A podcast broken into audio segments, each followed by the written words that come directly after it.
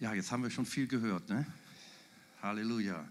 Und das, was wir gehört haben, sagt mit anderen Worten, Gott ist in unserer Mitte, Gott ist hier. Und darum geht es heute auch. Es geht um das Thema, das Zeichen Gottes. Und ich habe mit dieser Predigt, mit diesen Gedanken schon in der letzten Woche begonnen und ich möchte sie heute weiterführen.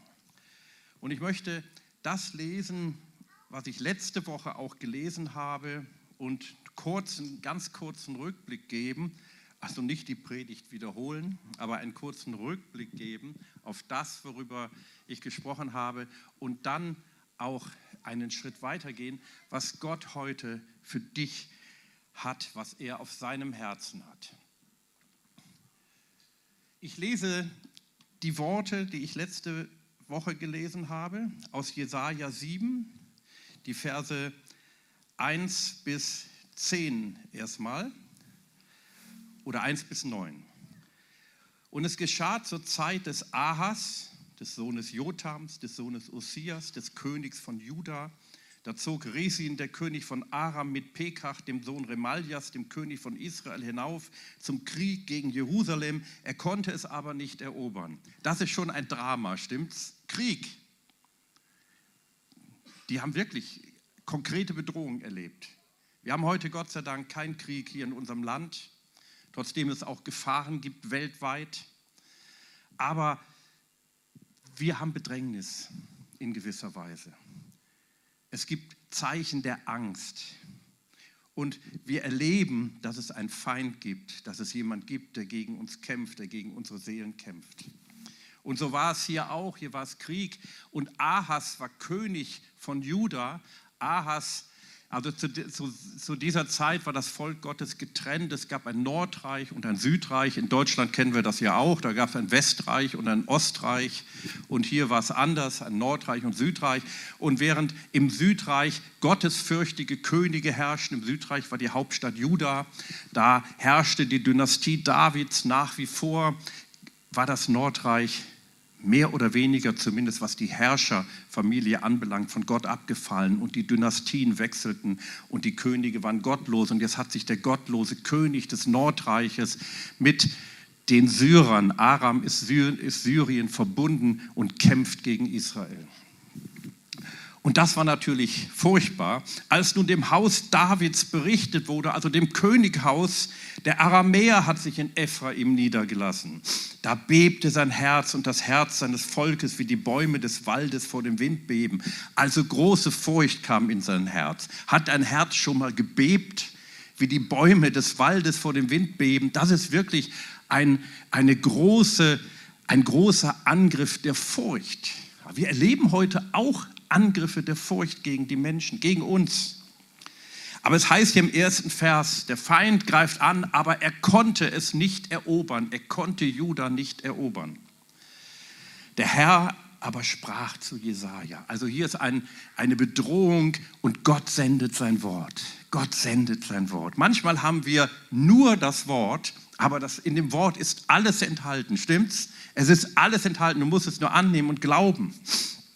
Der Herr sprach zu Jesaja: Geh doch hinaus dem Ahas entgegen, du und dein Sohn Shea Jashub, an das Ende der Wasserleitung des oberen Teiches zur Straße des Walkerfeldes und sprich zu ihm: Hüte dich und sei ruhig, fürchte dich nicht und dein Herz verzage nicht. Nimm das auch als prophetisches Wort heute an. Vor diesen zwei rauchenden Feuerbrandstummeln, vor der Zornglut Res und der Aramäer und des Sohnes Remaljas, Feuerbrandstummeln. Das sind Stummeln, die aus dem Feuer rausgezogen sind und so ein bisschen vor sich hinglimmen. Ja, das ist der Feind, wenn wir auf der Seite Gottes stehen. Weil der Aramäer Böses gegen dich geplant hat, samt Ephraim und dem Sohn Remaljas, die, die sagen, wir wollen nach Juda hinaufziehen und es in Schrecken versetzen und es für uns erobern und dort den Sohn Tabeels zum König einsetzen. Das ist das, was der Feind möchte. Jetzt mal auf unsere Situation bezogen. Er will uns in Schrecken versetzen. Lass uns ihm den Gefallen nicht tun. Deshalb spricht Gott der Herr. Es soll nicht zustande kommen und es soll nicht geschehen. Hört ihr das prophetische Wort? Das ist prophetisch. Das ist vor 2700 Jahren geschehen und geschrieben und es spricht prophetisch heute zu uns. Es soll nicht zustande kommen und nicht geschehen. Denn Damaskus ist das Haupt von Aram und Resin ist das Haupt von Damaskus. Und binnen 65 Jahren wird Ephraim zertrümmert sein, sodass es kein Volk mehr ist. Und das Haupt Ephraims ist Samaria und das Haupt Samaria ist der Sohn Remaljas. Wenn ihr nicht glaubt, so werdet ihr gewiss keinen Bestand haben. Also der Prophet sagt, ihr müsst das auch glauben. Ihr müsst es glauben. Das Gegenteil von dem, wenn ihr glaubt, werdet ihr Bestand haben. Dann werdet ihr bleiben, dann werdet ihr kraftvoll in eurem Glaubensleben weitergehen. Und jetzt gehen wir weiter. Der nächste Punkt oder eigentlich der Punkt, oh, Entschuldigung, das hatte ich nicht gezeigt, jetzt kommt der Punkt und das, der heißt, das Wort Gottes heute für dich. Das Wort Gottes heute für dich. Gehe einen Schritt weiter und fordere ein Zeichen. Jetzt kommt etwas ganz Starkes. Jetzt, nachdem der Prophet gesagt hat, die Bedrohung, die ist gar nicht groß, ich bin auf eurer Seite, glaubt das. Jetzt wird Gott aktiv und jetzt kommt der Herr und ich sag mal, er setzt einen drauf. Ist ja schon gut, wenn wir geschützt sind. Er setzt jetzt einen drauf und hier heißt es, weiter redete der Herr zu Ahas und sprach, er bitte ein Zeichen von dem Herrn, deinem Gott. Er bitte es in der Tiefe oder droben in der Höhe. Die Elberfelder Bibelübersetzung übersetzt sogar, fordere ein Zeichen. Also ein konkretes, offensives Bitten, fordere ein Zeichen.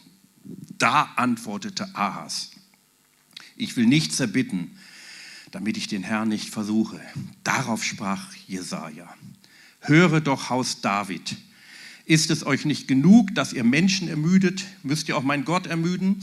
Darum wird euch der Herr selbst ein Zeichen geben. Also Gott gibt auf jeden Fall ein Zeichen. Hört, hört euch dieses Zeichen einmal an. Siehe, die Jungfrau wird schwanger werden und einen Sohn gebären und wird ihm den Namen Immanuel geben. Und jetzt sind wir bei Weihnachten.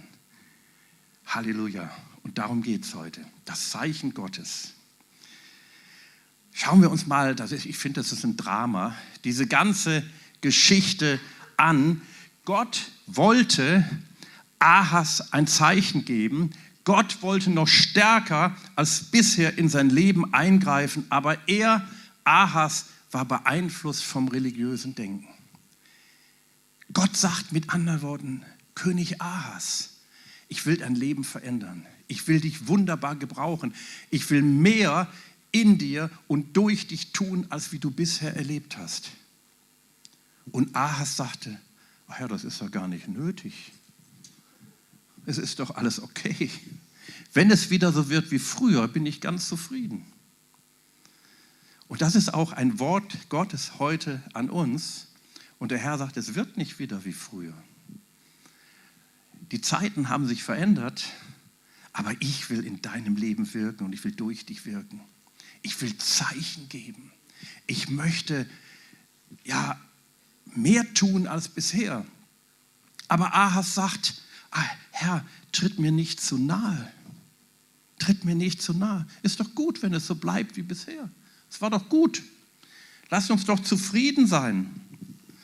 Also Gott wollte ihn wunderbar gebrauchen und Gott wollte direkt in sein Leben hineinwirken, aber er war zufrieden mit seiner Situation. Ich habe mir hier aufgeschrieben einen Satz, geistliche Unzufriedenheit ist manchmal wichtig.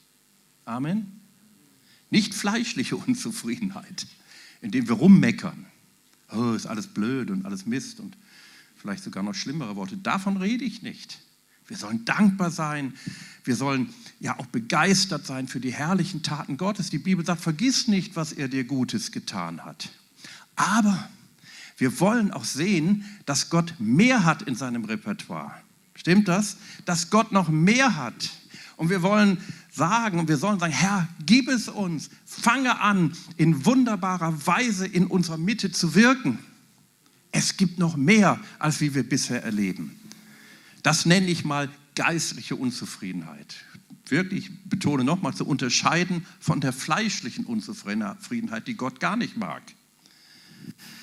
Aber Ahas, ich sage es nochmal, lehnte das starke und mächtige Eingreifen Gottes ab und verließ sich auf sein eigenes, begrenztes religiöses Verständnis. Ich will den Herrn nicht versuchen. Das hört sich so fromm an. Ne?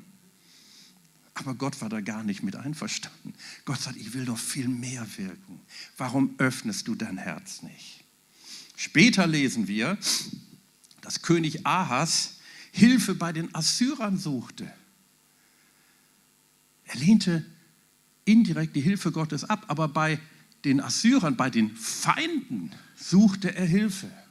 Das waren so politische Gedanken und Bündnisse, die er da einging. Und das ist auch heute so. Wenn wir das übernatürliche Wirken Gottes vernachlässigen, dann fangen wir an, Hilfe bei Menschen zu suchen, bei Methoden, bei Therapie, Therapien und menschlichen Hilfsmitteln. König Ahas suchte sogar Hilfe bei der Macht, die Jahre später seinen Untergang herbeiführen wollte. Also halten wir fest, Gott hat für dein Leben mehr geplant, als du bisher erlebst. Amen. Gott hat mir auch für mein Leben. Das ist doch eine Botschaft, die wir festhalten dürfen und die wir mitnehmen sollen. Wir ermüden Gott nicht, indem wir Zeichen und Wunder fordern und erbitten und erflehen, sondern indem wir das nicht tun. In Vers 13 heißt es, nachdem Ahas das Wirken Gottes abgelehnt hat, da heißt es, darauf sprach Jesaja, höre doch Haus David. Das ist mehr ein Flehen, hört doch mal hin, ihr Gemeinde. Ist es euch nicht genug, dass ihr Menschen ermüdet? Müsst ihr auch mein Gott ermüden? Das ist doch ein ganz starkes Wort, stimmt's? Das heißt, nicht dadurch, dass wir von Gott Dinge erbitten, fordern, erwarten, erflehen, ermüden wir Gott, sondern indem wir es nicht tun. Wir ermüden Gott, indem wir zufrieden sind mit unserer geistlichen Situation. Das ist doch ein Hammer, finde ich, oder? Also halten wir fest, Gott will uns ein Zeichen geben. Gott will uns ein Zeichen geben. Und dieses Zeichen, das Gott uns gibt, heißt Immanuel, Vers 14. Darum wird der Herr selbst ein Zeichen geben. Siehe, die Jungfrau wird schwanger werden und einen Sohn gebären und wird ihm den Namen Immanuel geben. Was heißt Immanuel? Habe ich da geschrieben. Gott mit uns. Gott mit uns. Ach, ist doch herrlich. Das ist das, was wir zu Weihnachten feiern. Das ist das, worum es geht. Nicht nur nette Gefühle, ist auch toll, alles super. Nichts dagegen einzuwenden, aber es geht um mehr. Es geht um mehr, es geht um unser Leben, auch wenn Weihnachten vorbei ist. Irgendwann wird Weihnachten vorbei sein. Also nicht irgendwann, bald. Aber schauen wir erstmal auf Weihnachten, genießen wir es. Aber es wird trotzdem irgendwann vorbei sein. Das ist das Zeichen Gottes. Die Jungfrau wird schwanger werden. Die Jungfrau wird schwanger werden. Und wenn wir in die Geschichte, also in die Bibel schauen und die Geschichte uns anschauen um Weihnachten, die sogenannte Weihnachtsgeschichte, was sehen wir da? Wir sehen, der Himmel fängt an, die Erde zu berühren. Jesus ist gekommen. Und wir sehen übernatürliches Wirken Gottes noch und nöcher. Noch und nöcher. Engel erscheinen. Menschen haben Träume, prophetische Worte von Zacharias, von Maria, von, von ähm, Elisabeth, wie du vorhin gelesen hast. Weise Menschen kommen aus dem Osten, von Gott geleitet. Überall passiert was. Auf einmal passieren übernatürliche Dinge. Das Zeichen Gottes, Immanuel, Gott ist mit uns. Und jetzt passiert was. Jetzt passiert was. Jetzt geht es wirklich los. Und mit Jesus brach das Reich Gottes hier auf Erden an. Und wir dürfen heute, und das ist das, was hiermit gemeint wird, wir dürfen heute in der Wirklichkeit der Zeichen und Wunder leben. Diese sollen wir erstreben, diese sollen wir fordern. Fordere ein Zeichen. Heute noch viel mehr ist es noch eher wichtiger als damals. Dadurch, und das ist das, was im Grunde der Herr sagte mit anderen Worten, dadurch kommt das Wirken des Teufels zu einem Ende, indem Gott wirkt, auch in deinem Leben und durch dein Leben. Und ich sage nochmal, Gott möchte mehr mit uns und durch uns wirken. Der Herr möchte übernatürlich in unserer Mitte wirken. Aber wir sehen, dass in Gemeinden und Kirchen, nicht immer, aber oft, das Übernatürliche aus dem Evangelium herausgenommen wird. Beispiel Jungfrauengebot, wo hochrangige Vertreter der Kirche nicht mehr so recht dran glauben mögen. Oder die leibliche Auferstehung Jesu. Zurück bleibt ein verstandesmäßiger Glaube, der nichts mehr bewirkt. Oder kaum noch was. Siehe Ahas. Ahas ist so ein Vertreter dieser Gruppe. Ich will nichts erbitten. Der war zufrieden, ist doch okay alles. Aber wisst ihr, Gott, wir, alle Menschen, wir, wir kommen ja von Gott. Alle Menschen, also wir sind ja Geschöpfe Gottes. Ich rede jetzt nicht nur von den Christen, ich rede jetzt von allen Menschen. Und Gott ist übernatürlich, stimmt's? Und wir sind von Gott, wir sind nach seinem Bild geschaffen. Und Gott hat uns die Sehnsucht nach dem Übernatürlichen ins Herz gelegt. Das ist in uns drin. In uns Christen sowieso, weil wir den Heiligen Geist haben. Und wenn das Übernatürliche, das, was Gott uns geben will, das Erleben der Zeichen und Wunder, wenn das nicht mehr von Gott kommt und wenn wir das ablehnen, dann besteht die Gefahr, dass die Menschen sich unbewusst für das öffnen, was von der Gegenseite kommt. Für Esoterik, Okkultismus und für solche Dinge. Aber das haben wir gar nicht nötig, weil wir haben den Zugang zum Original. Gott möchte, Gott mit uns, Gott mit uns, Immanuel. Halleluja. Da, wo Gott wirkt, ist das Reich Gottes gekommen. Stimmt's? Da, wo Gott wirkt, wo Gott wirkt, ist das Reich Gottes da. Ich möchte ein Bibelvers nennen, lesen, Matthäus 24, 14. Und da spricht Jesus und gleichzeitig, und ich glaube, er spricht das in unsere Zeit hinein, Gleichzeitig wird diese wunderbare Botschaft von Gottes Herrschaft überall in der Welt verbreitet werden. Alle Volksgruppen werden diese Berichte über Gottes Handeln vernehmen. Erst danach wird das Ende kommen. Oder anders übersetzt, nach den herkömmlichen grundtextnäheren Übersetzungen, dieses Evangelium vom Reich wird gepredigt werden auf dem ganzen Erdkreis, alle Nationen zu einem Zeugnis und dann wird das Ende kommen. Glauben wir das? Das Evangelium vom Reich.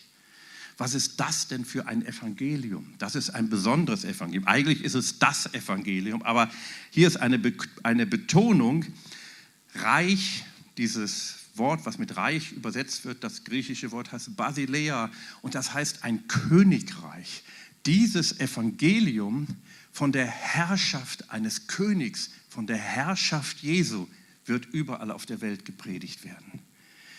Ich habe mal hier so eine Tabelle gemacht. Könnt ihr es lesen? Ja.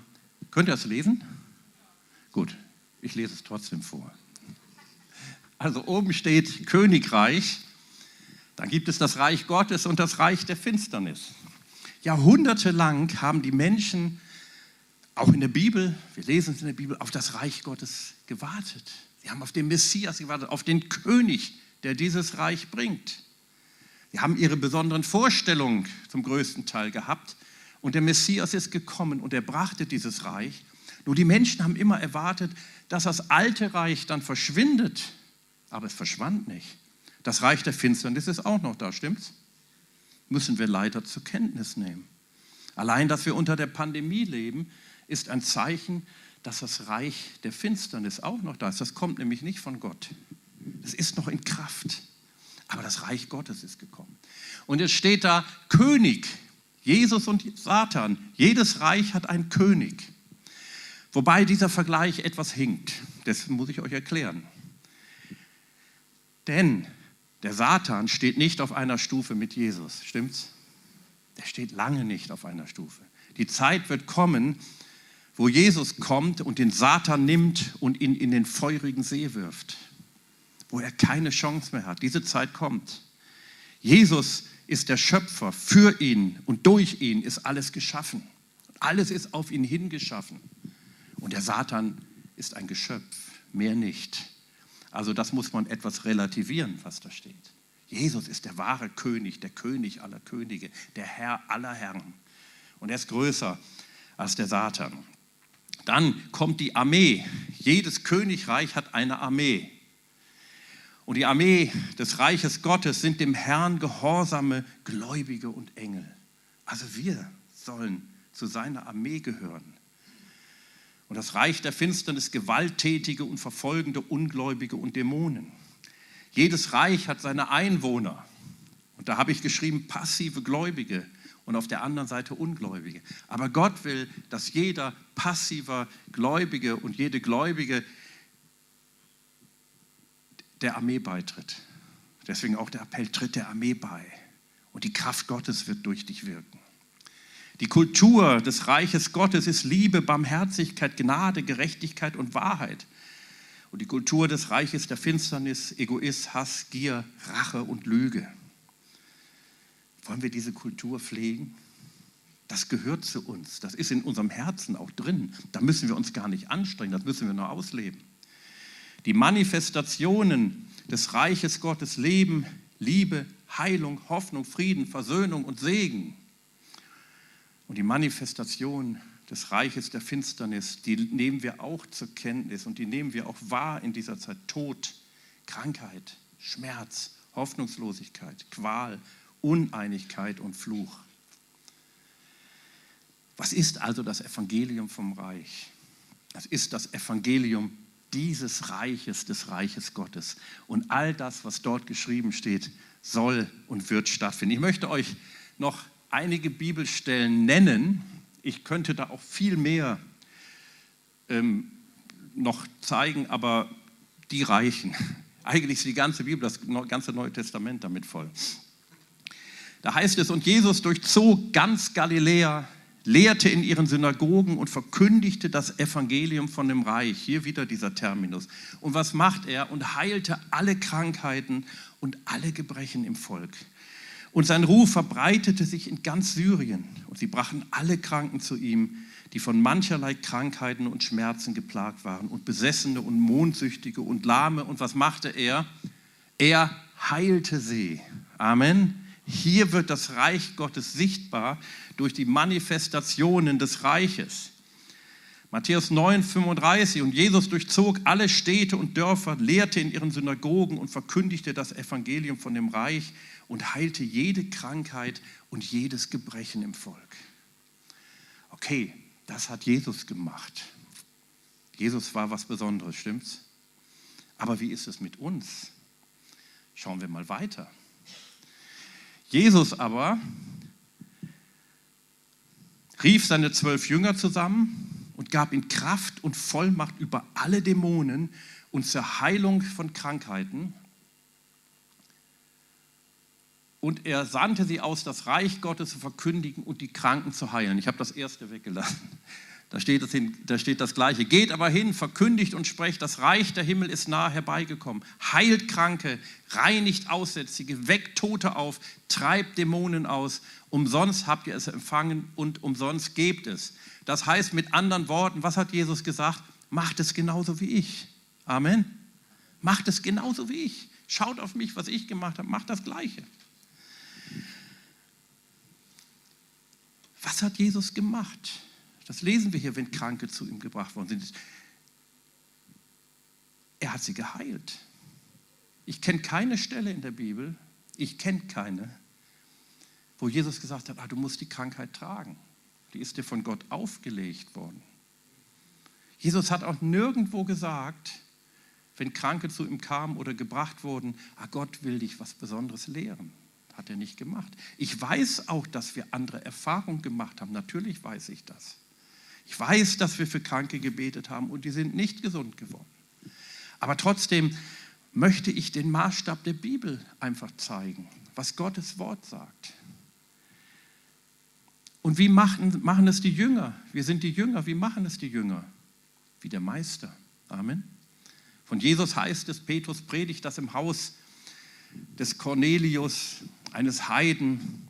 Und er sagt, Jesus war mit heiligem Geist und Kraft gesalbt. Und er ging umher, tat Gutes und heilte alle, die von dem Teufel überwältigt waren. Und das dürfen wir heute schon sehen.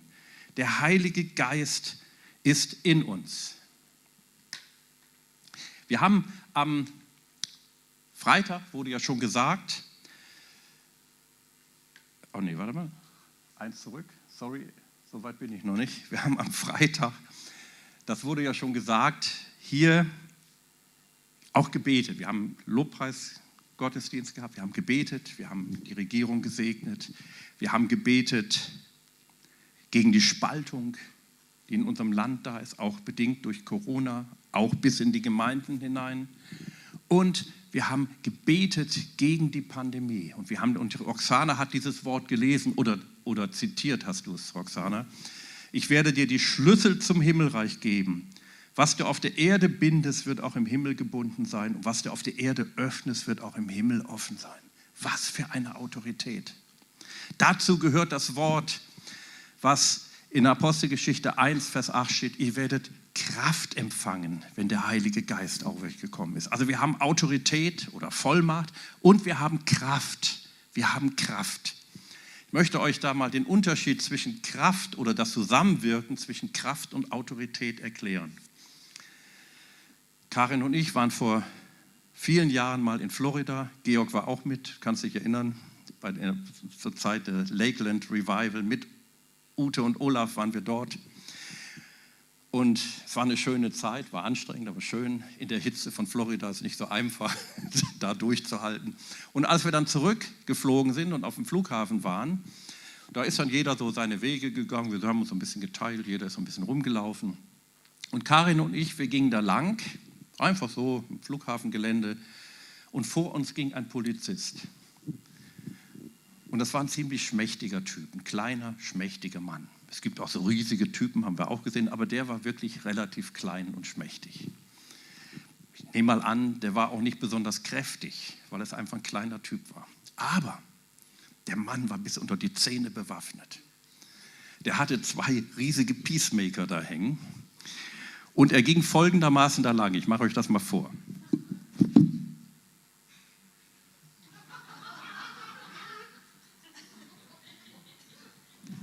Das war nicht übertrieben. So ging der da lang. Der konnte aber auch gar nicht anders gehen, weil er diese riesigen Dinger da hängen hatte. Also der war doppelt so breit wie normal, war ein bisschen übertrieben. Und wir gingen hinter ihm her, Karin und ich, und das sah so ulkig aus. Das sah wirklich komisch aus. Und wir mussten lachen. Und da sage ich zu Karin, hör auf zu lachen, guck dir seine Peacemaker an, die der da hängen hat. wenn der, wenn der einen, äh, einen falschen Gedanken hat und sich umdreht und die Dinger zieht, dann ist aber Feierabend.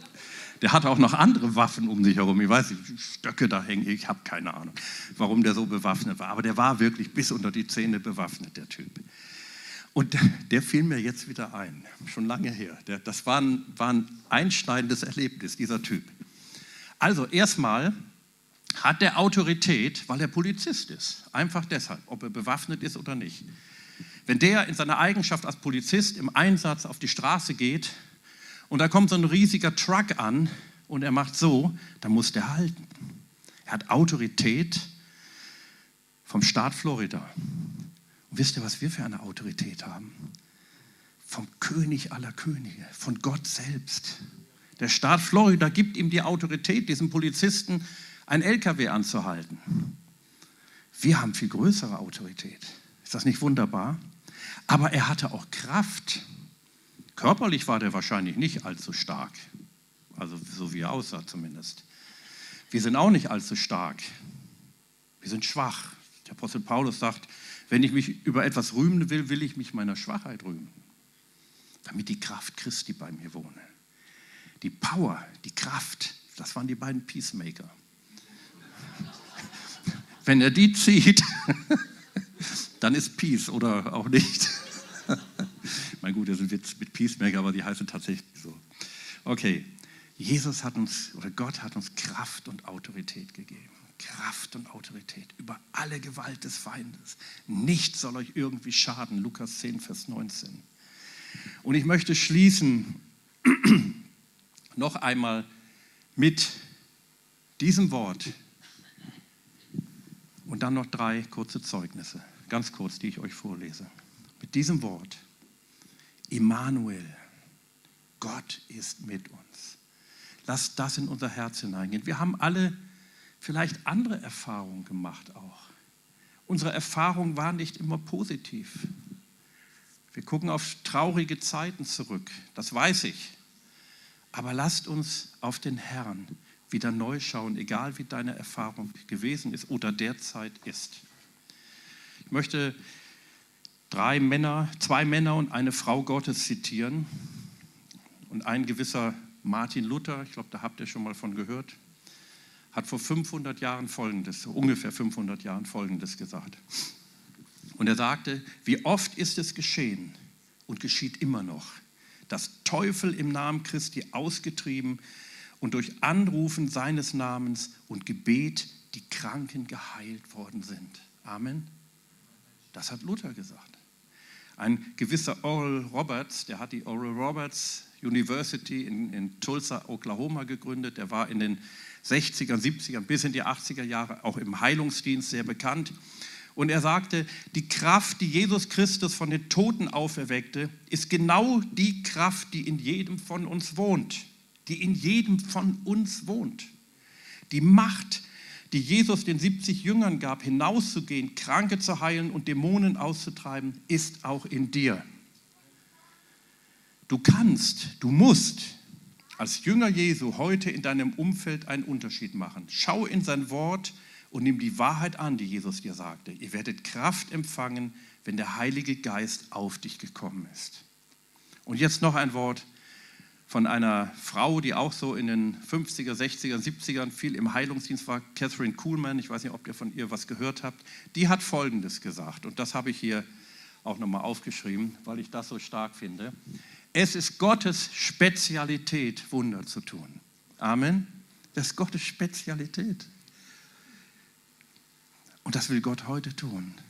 Deshalb, ihr Lieben, lasst uns nicht so sein wie König Ahas auch nicht so in unseren Gedanken und mit weniger zufrieden sein. Auch wenn wir andere Erfahrungen gemacht haben, als wie die, von denen ich heute gesprochen habe, lasst uns dies erstreben, lasst uns dieses Wort an Ahas, erbitte ein Zeichen, fordere ein Zeichen für uns nehmen.